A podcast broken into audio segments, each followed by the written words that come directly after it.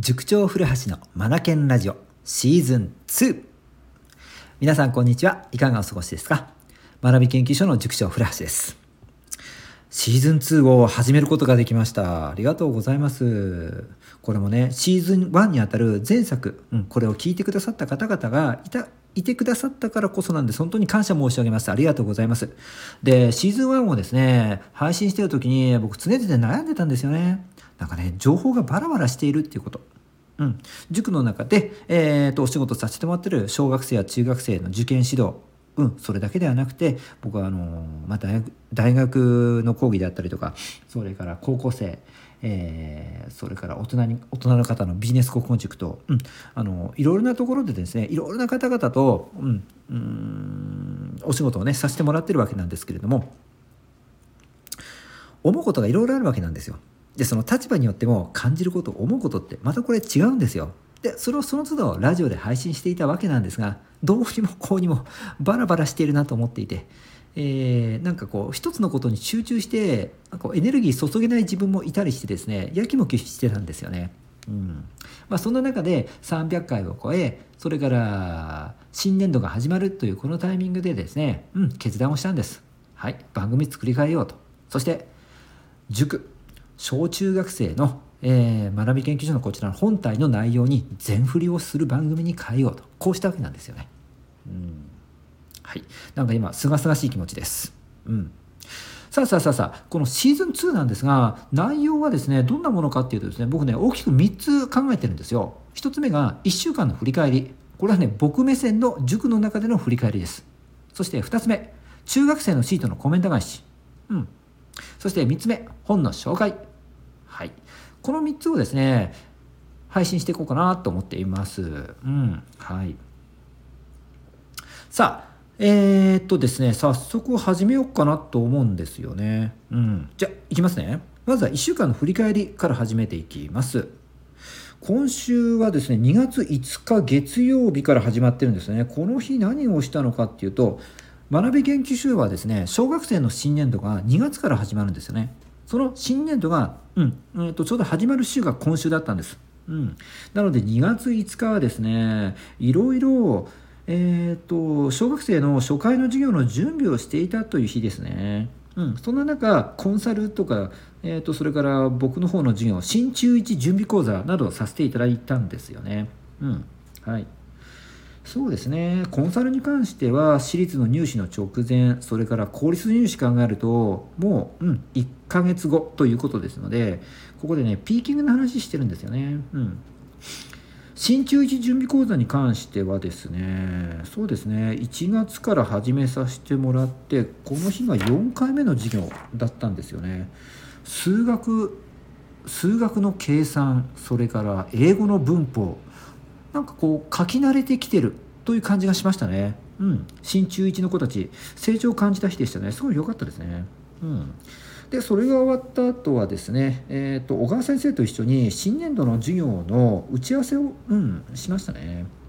充実した時間だったなうん、そうね印象に残ってるのは小川先生と話した「型を守る」という話ですね。うん、あの作文それから国国語の読解ですね共にやっぱり型っていうものがあるんですよ。うん、でこの型をまず身につけさせたいと。で身につけたら終わりではなくてそれを活用させていくところまで生徒たち受験生たちを引っ張っていかなければならない。うん、それをね、えーと、昨年度の小6の受験生の様子なんかを細かく分析しながらですね今年はここをこう改善していくっていう,、ね、こう話をね小川先生から聞かせていただいて型の重要性っていうのもね僕も改めて考えさせられた、うん、日だったんですよね。これこの話よかったな。型皆さんどうですか？うん。そう。やっぱね型ですよ、うん。国語の読解だってうん。型がありますからね。やっぱりその論理の型、うん、比べるとかたどるとかね。言い換える、うん、これも型ですからね。で今年はですね、えーと、改めてこの方、まあ、まあ、伝え続けていくんですが指導、ね、させてもらうんですがそのさせ方をですねもう少し細かく分解してえっ、ー、とその先々活用ができるようなところまで、えー、青写真を描いて授業を進めていこうということでですね小川さん小川先生と話したんですよね。うん、はい。いい時間だったな。はい。小6の授業の話ですね。で、続いて2月6日火曜日、ここは私立の入試の日でしたね。うん。はい。えーと、この日はですね塾の中ではですね小6の受験国語が始まる日でしたなんとこの日トラブルが起きてですね何のトラブルかっていうと荷物が届かないっていうトラブルなんです。うん、何の荷物かっていうとね教材なんですよね。えーと、僕たち教材、まあ、塾なのでギリギリでも申し込みしてくださる方がいらっしゃるするので教材ってまとめてあの出版社さんに注文するんですよ。なのでギリギリまでねあの注文を待つんですよ。うん、あのバラバラすると送料もかかってしまうのでまとめて注文っていう形を取るんですけれどもギリギリまで待っていたんですよね。でこの日にはちゃんと間に合うっていう段取りを組んで、うん、教材注文してたんですがなんとこの日ね東京が大雪だったんですよね。これでトラックが走らずということが起きてしまってもう想定外でしたね。塾に教材が届かなくなっちゃったんですよね。うん、はい。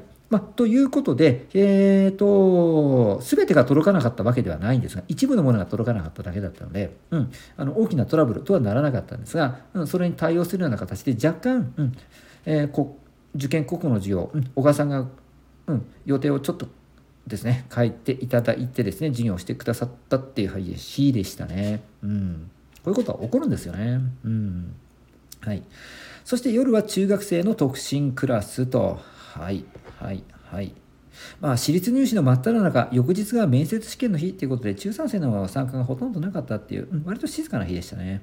うん、しかし中1中2の子たちに関してははい、学年末試験がだんだん近づいてきたっていうことで、猛烈に一生懸命取り組んでくれてましたね。素晴らしかったですね。うん。はい。それから水曜日、2月7日。この日はですね、まずはマナケンラジオの中学受験はプロセスが大事。これの初回の日だったんですよね。うん。語らせていただきます。30分ぐらい、あのー、録音させてもらったのかな。うん。中学受験を進めるにあたって2月どんなことをしなくちゃならないのかということでですねその話をさせていただきました。はいこれも聞けますのでですね、あの興味のある方はぜひ登録して聞いてください。うん、こちら有料番組なのでね、あのちょっと誰しもがタダでっていうわけにはいかないですが、えーと、興味のある方はぜひ登録して聞いていただけたらなと思います。はい。えー、はい。で、それから授業は小学5年生が初回の授業でしたね。新小学5年生の授業ですね。楽しかったなうんはい印象的なのは5分で論理力っていうパズルあパズルじゃないドリルのテキストがあるんですがこの場面ですねうんえーと問題を解く時間を与えそれが終わった後に、うん、僕が解説をしながらですねえーと論理を考えさすえーと、子どもたちに論理をね考えさせていくっていう時間なんですがこの時にですね今でも覚えてるのは、えーと、テキストの中にこのように書かれてたんですよ。僕は2位2位の人を抜いてそのままゴールインしたという文章があったんですね。つまり何位ですか ?2 位ですよね。そうそう。でこれをね授業で行ったんですよ。うん。えっ、ー、と僕は2位の人を抜いてそのままゴールインしたつまりって言ったらもう0.1秒ぐらいで2位だよって返ってくるんですよね言葉がねこのねあのー、反応の速さに驚きましたうんちょっと大人でも一応ええつまりななな2位の2位を抜いたってことだから1位ってこととかって思っちゃうじゃないですか。2位を抜いたから2位ですよね、うん、これね論理力がないと答えられないと思うんですよね。しかも1秒もかかってないです0.1秒ぐらいですよ。本当にそれぐらい速いスピードで答えてきましたからね。新5年生たちねすごいなと思いましたね。うん。はい。やっぱ1年やってきただけあるのかな。うん。そうそう。今年の西高中等部の適正検査の問題見て思ったんですがこの問題って結局この5分で論理っていうテキスト、まあ、ドリルなんですがここの問題と結構似てるよなと思ったんですよね、うん、このテキストね本当に意味あると思います、うん、で新小5の子たちは新小4の時からこのテキストに触れているのでやっぱり論理力ついてるんだろうなってこの時思いましたね。うん。はい。さあそして夜はまた中学生の特進クラス。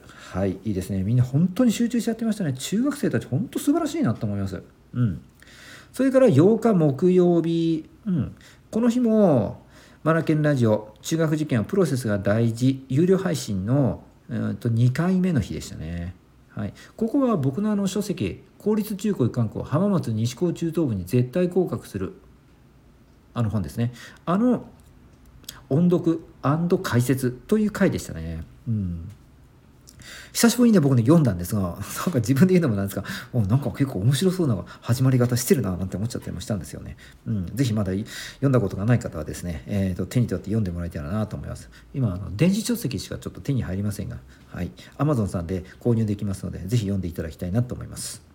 うん、それからこの日の夜はですね小学6年生の受験算数の初回の授業でしたね。もうこの日にはテキストが全部揃っていましたので全部お渡ししてそして、えーと、授業を始めるという、まあ、ガイダンス的なものですね初回なので行いました。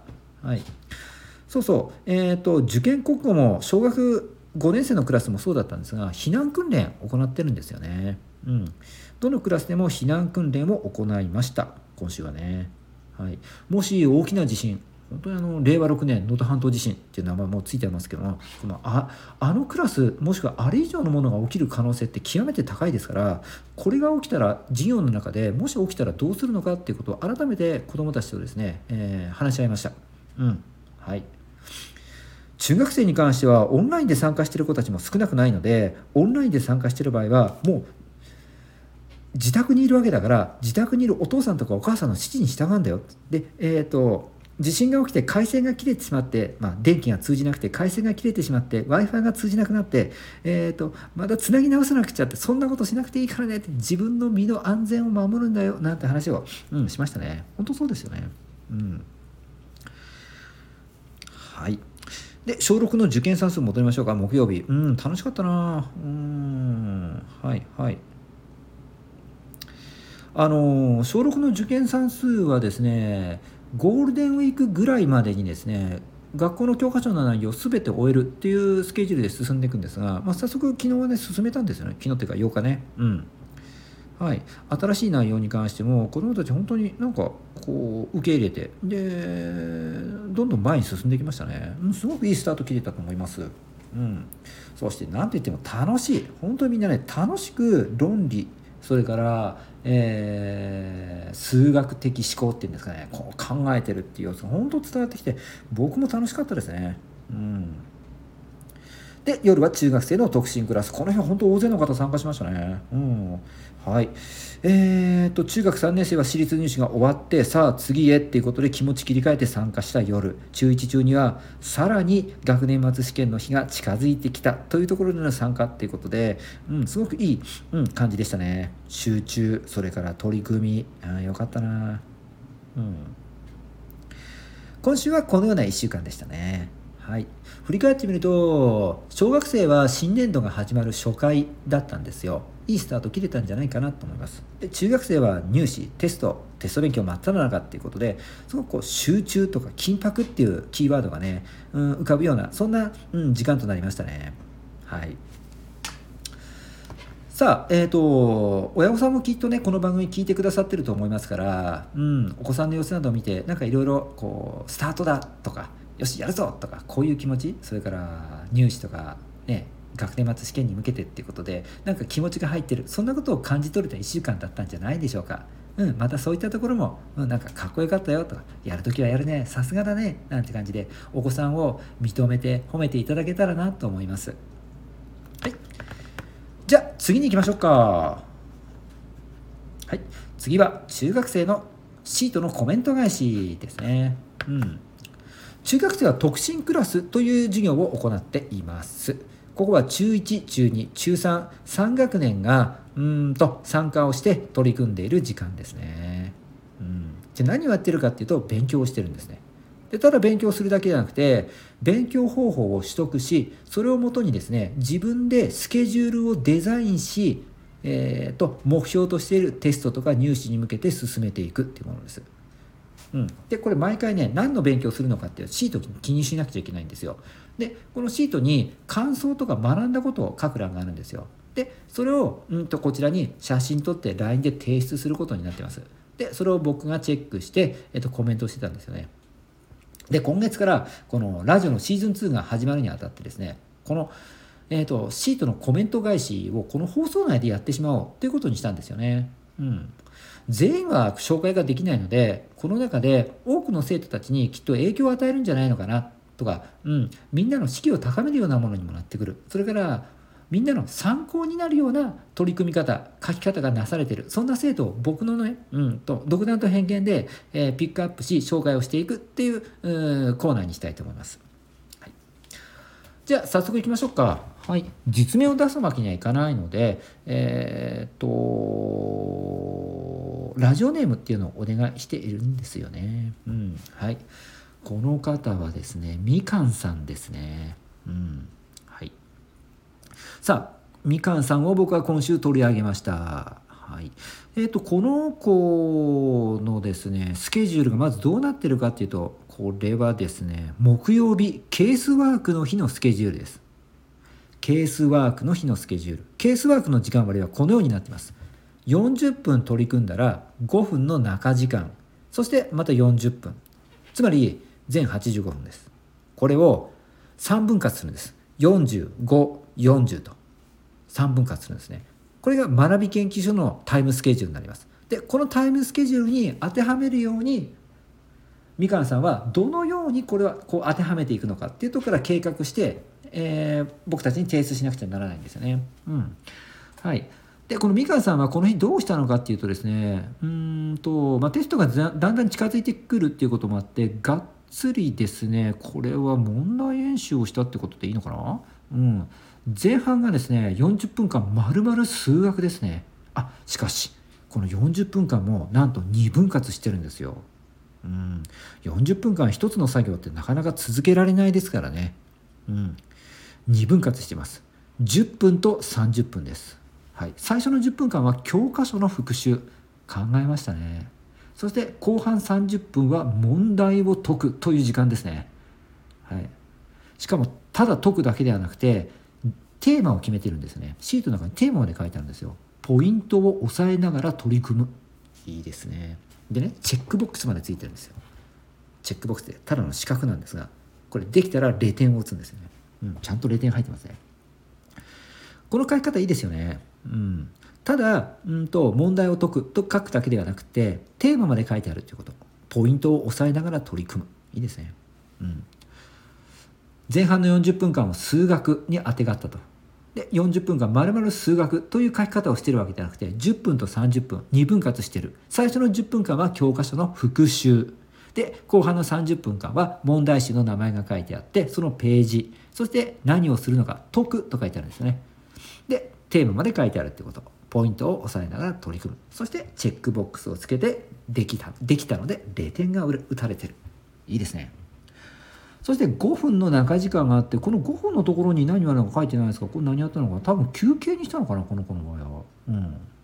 はい、この5分の使い方もはい、えー、中学生それぞれにお任せしてるんですね。この間に読書する子もいます。それから単語演習をする子もいますね。学校の宿題をする子もいますね。いろいろです。自分でデザインするんですよね。そしてこの5分頑張ったら後半の40分です。はい、この子は後半40分は社会の公民ですね。ここも2分割してますね。うん。前半20分、後半20分、20分20分で、うん、分けてますね。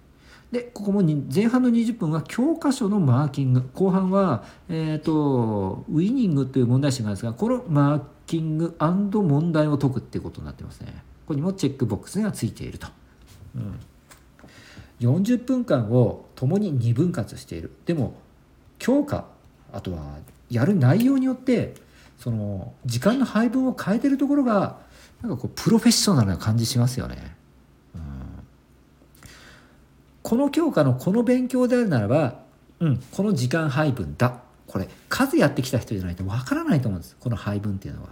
うん、ここからもなんか、えー、本当になんかプロフェッショナルっていうか数こなしてきたあとがやっぱり見受けられますよね。うん素晴らしいと思います。はい。そして感想です。はい。えー、っと、今日の評価は10点中8点でした、うん、反省点として解くスピードがまだ遅いこと集中力をもっと高められるということが挙げられますなるほどね改善点として1問を解く時間を3分と決めスピードを意識すること頭の切り替えができるように勉強に取り組む前にすることを決める。士気を高めるということです。あなるほどね。うん。スピードが課題だと思ったんですね。でスピードをもう初めから乗せていくためにその前段階としてうんえっ、と士気を高めるようなことをやりたいと。でもそれが具体的に書いてないんだよな。書いてあるといいんだけどな。うん。そうですね。このうんと特進クラスに参加する前に助走をつける子たちもいるんですよね。最初に読書をしてからそれからこの85分に入っていくとかね。スピードに乗りやすいように学校の宿題とかあと学校のなんか手な手引きじゃないな。あの一日のなんか生活についてなんか書かなくちゃいけないものあったりするじゃないですか。うん。しじみずか中学校でいうと MJ みたいなやつ、うん、ああいったものを書いてからそれから入るとか一つ作業をして勢いをつけて入っていくって子たちもいるんですよね。まあこんな工夫ができるといいかもしれないですね。うん。えー、っと今度の計画ではこれらを意識して取り組んでいきたいと思います。はい。なるほど。はいはいはいはい。まず私が評価したいのは10点中8点でしたということで自分のこの日の取り組みを点数化しているっていうことですね。うん。これいいですよね。数値化するとこの日って自分にとってうんえっ、ー、と成果成果の成果を上げられる勉強ができたのかどうかって振り返りができますよね。うん。自分の中で例えばこう8点以上ならばまあよしとしようかなとかね6点の日もきっとあったりするんじゃないかな、うん、そう思うとああ良くなかったななんで良くなかったのかっていうことで、えー、考えるポイントにもなるじゃないですか。あそこをこうすればとか強化の順番を逆にすればもう2ポイント2点上げられたはずだとかね、うん、点数化することによって具体的な改善点が浮かびやすくなると思うのでこれすごくいい書き方ですよね。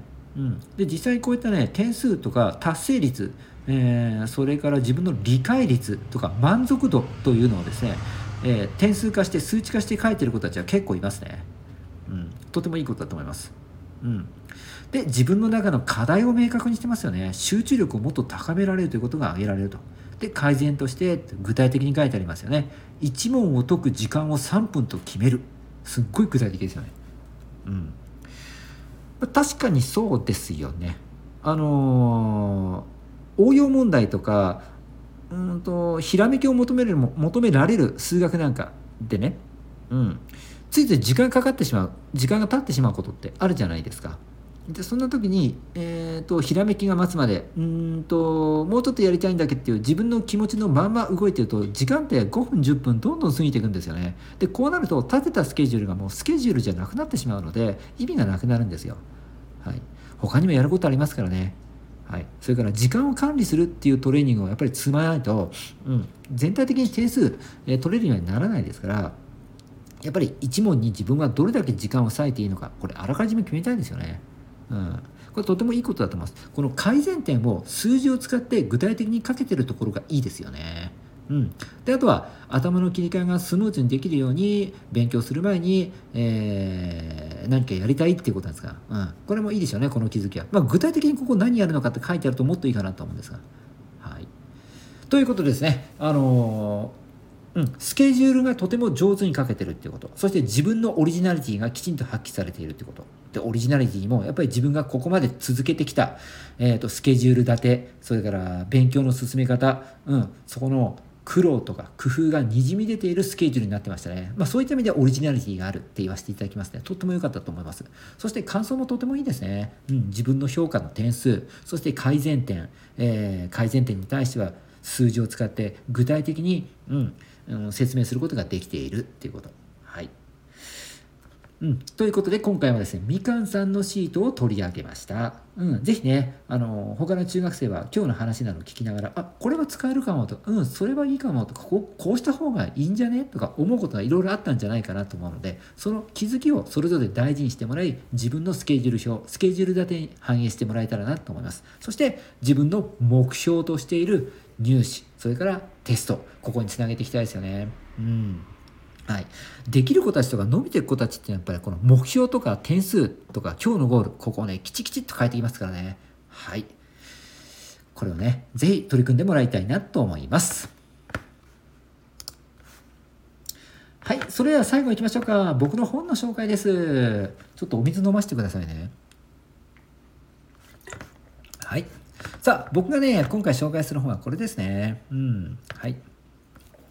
村松大輔さんの本です。はい。自分発信で願いを叶える方法という本です。村松大輔さん、自分発信で願いを叶える方法。自分発信の発信の字が変わってるんです。発信の発は発表の発でこれはいいでしょ？芯がね、振動する。あの、震えるっていう字ですね。自分発信。うん、ちょっと変わってるでしょ？はい。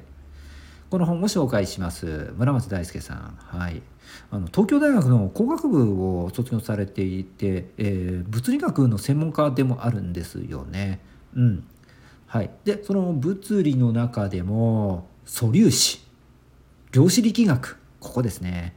うん、ここに、あの造形が深い方であってえー、っとですねこれを研究していった先にですね気づいてしまったことがあると。うんという話なんですよね。でこれが人の生き方をよりよく変えていくよという話なんですよね。